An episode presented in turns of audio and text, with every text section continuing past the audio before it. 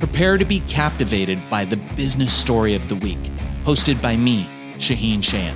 Join us on a journey through the twists and turns of entrepreneurial triumphs and setbacks. Immerse yourself in the narrative and witness the magic that turns dreams into reality. This is Business Story of the Week. All right, so welcome to Business Story of the Week. Today with us, we have a Colombian surgeon uh, who's practicing in the United States, I should say, a Harvard trained plastic surgeon named Dr. John Mesa. John Mesa is a board certified plastic surgeon, cosmetic expert uh, with offices now in New York, New Jersey, and Miami. He's known as one of the foremost experts on a very specific niche type of surgery that I think is very interesting because I always think it's very interesting how specialized medicine is. Dr. John Mesa, welcome to the show. Uh, thank you, Shaahin, for inviting me to your amazing show. So, tell us a little bit about your background and how you first got into medicine. I mean, the main reason why I became interested in medicine is because I was very, since I was early, was passionate initially to architecture. And then when I wanted to become an architect at my country, that time it was there was a big depression, and my cousin, who was an architect, had to uh, went into bankruptcy, and she had to uh, change fields. I said I cannot go into architecture, so I chose uh, medicine because I like biology. And then when I was uh, studying medicine, I realized that you needed to do specialty. And when I was looking around cardiology, you know, the most uh, common one, dermatologist, I find out the plastic surgery was like being an architect of the body and the face. And I said, this is the best of both worlds. I can be an architect and doing medicine at the same time. That's why I became a plastic surgeon. That's amazing. So, okay, so one obvious thing, I was just listening to a, a podcast the other day, and we were we, uh, they were talking about it was actually Joe Rogan's podcast, and Joe Rogan was you know he's one of the, the probably the biggest podcaster in the world, probably was responsible for the uptick in podcasting. And they were talking about people like Madonna, people like Michael Jackson. How is it? And I know there's a new Netflix show now uh, called Botched, where they talk about people that have had all these surgeries. How important is it that people find the right doctor? And also, how does that stuff happen? How do people go so overboard where they stop looking better and start looking worse? I mean, um, the issue is that plastic surgery is an art, and it depends uh, significantly uh, on the on the capacity, on the skills of the surgeon, and also the professional and the ethical uh, values of the surgeon. You know, uh, and also plastic surgery is a business that generates revenue, makes money to the surgeon. So there are, in order to have good results, a natural result, you need to have a skill because every anybody can get a scalpel and do surgery, but doesn't mean that you're going to have automatic results or good results. So you need to find usually uh, when you're looking for plastic surgery, you need to find somebody that is really good at it and it creates or delivers natural results. So now going about the overboard um, question is it's like a two sides. One, some patients sometimes want a lot of procedures because they think that the more they do, the better they are going to look, and some it's not always the truth. And that's where the professional uh, standards and the moral standards of the surgeon comes into a r- rule. But and when me in this case as a plastic surgeon say, look, no, you look okay, you cannot do more. It's very common, for example, lip injections. A lot of patients come, they want women want lip injections to get uh, their lips augmented, they look good, and they want more. And I and uh, most of the time I told them, no, you don't. I'm not to do more because you're going to look overdone. But what is happening? Because it's a business. When you say no to a patient, it means that you are not generating that revenue.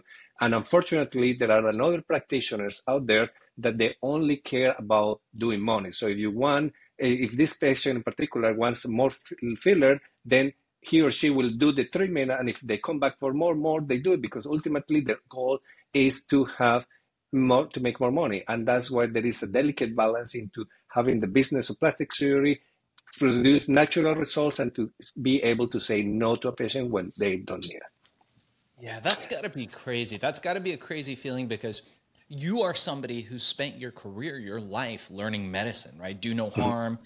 taking the medical oath and having somebody come in and having to weigh between you know financial enrichment and doing the right thing. And i know you're one of the few who has a strong line of moral ethics and that you're very focused on doing the right thing for the patient but there's also like a business element of it where mm-hmm. if I were the doctor, I'd be like, man, you know, if I don't do it, they're just going to go next door to the guy next door and he's mm-hmm. going to give it to them. So maybe it's better if I do it for them. How how do you balance that in in your in your business with with what you do? I mean, and that is where it comes in, the, in in your values. I mean, my goal is not to make money. My goal is to make the best pro- result that I can deliver, and then that gets eh, paid off. So instead of doing a lot of money with that single patient, I'd rather do three different patients on which I do three different syringes and have three happy, normal, and attractive looking patients than one that I charge three times and they look like a monster. And it makes right. It makes you look better when the patients look better. Okay, no. so let's shift the conversation a little okay. bit. So I, I think our audience understands now very clearly that you know in any business, lawyers, doctors, accountants, wh- whoever you go to, you have people that care about the client and you have people that just care about making money and it sounds very clear to me that you're one of the few that that really cares about your clients let's talk a little bit more about the technologies that are coming up we've had uh, Dr. Bauman, who's a leading hair transplant surgeon. He's done celebrities and uh, all types of famous people, politicians all, all over the world.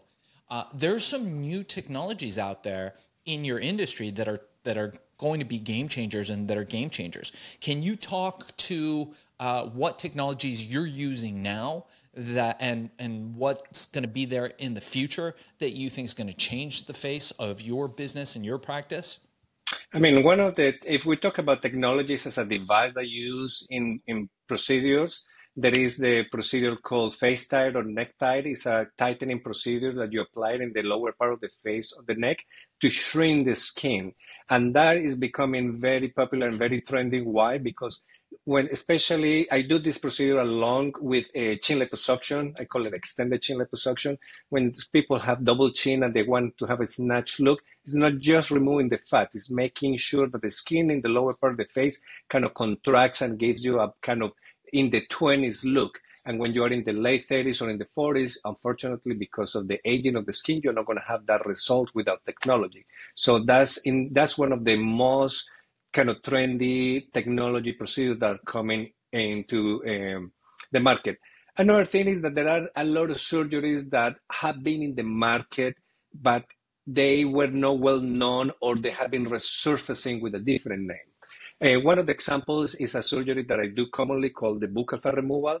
It's a surgery that before this past December, nobody knew except people in Hollywood, celebrities movie stars, and uh, it was kind of a secret. Anybody that went into the into the um, business of acting or being as a singer, they knew because the promoters, the managers, they told you, look, you have chubby chicks, you need to do it. And that's why there was a striking difference between people on TV or in the stage and versus the people on the street.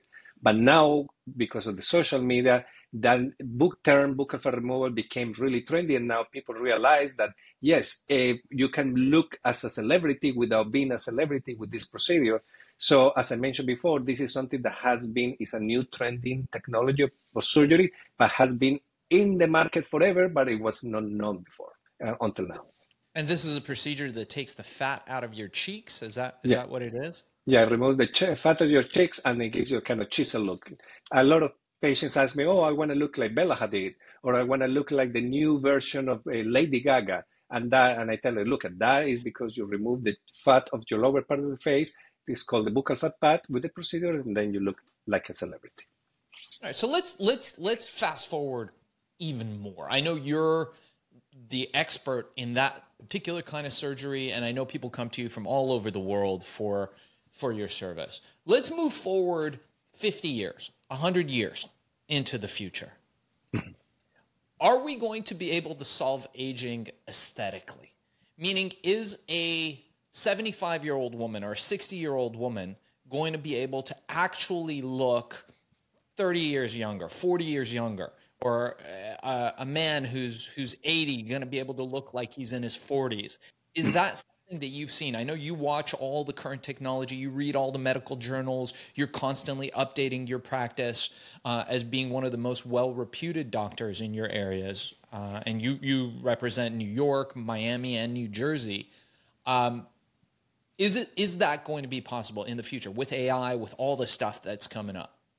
I do think that that is going to be possible, but it's not going to be possible with only one single procedure. It's going to be a combination of multiple procedures. Why? Because in order to look youthful, you need to address all the structures of the face that are aging. And what are all those structures? Is the skin, the fat underneath the skin. There is a layer of muscle underneath. There is another deeper layer of fat, and there is the bone structure. So all those structures or hard and uh, bony and soft tissues changes with ages.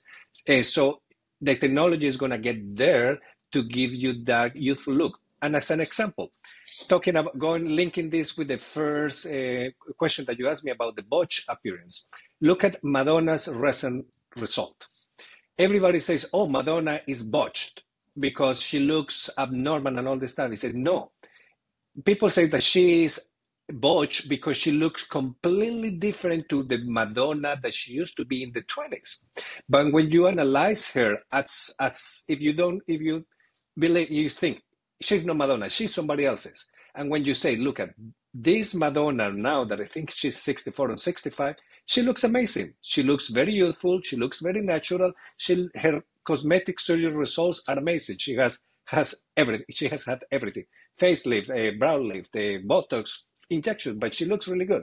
But the problem when compared with the previous one, she looks botched because it's not the same person. But when you look at, at herself compared with anybody in her age bracket, she looks amazing. And that's another thing when we talk about the surgeries. And some people chooses not to look youthful the way that they used to look in the 20s. They sometimes changes. Like, for example, when women want breast augmentation, when they were in the 20s, they had no breast, and now in the 40s, they want breasts. I mean, they don't want to be looking like in the 20s. So it's a balance. But you see, the important is to have a natural, youthful result. And I think with the technologies, yes, we are going to be able to get that for men and women. Amazing. Amazing. So Thank you so much for being on the show, Dr. Mesa. Guys, if you want to learn more about Dr. Mesa or his work, or if you have questions about plastic surgery or cosmetic surgery. Um, he is one of the foremost experts. Uh, you can reach out to his office. Doctor, how do people get a hold of you and find you? Very, the most two most common sources of uh, finding me is either my website is Dr. Mesa, M-E-S-A, it means stable in Spanish, drmesa.com, or to in my Instagram is Doctor spelled out, dot Mesa, my last name with the number two at the end, and then they they can reach me out there too. Okay, you guys can catch him on drmesa.com, just like it sounds, and we'll include the link to the show notes. Uh, doctor, do you have any parting words for our audience or people looking to uh, learn more about what you do, eh, or any advice for people in general looking to do cosmetic surgery?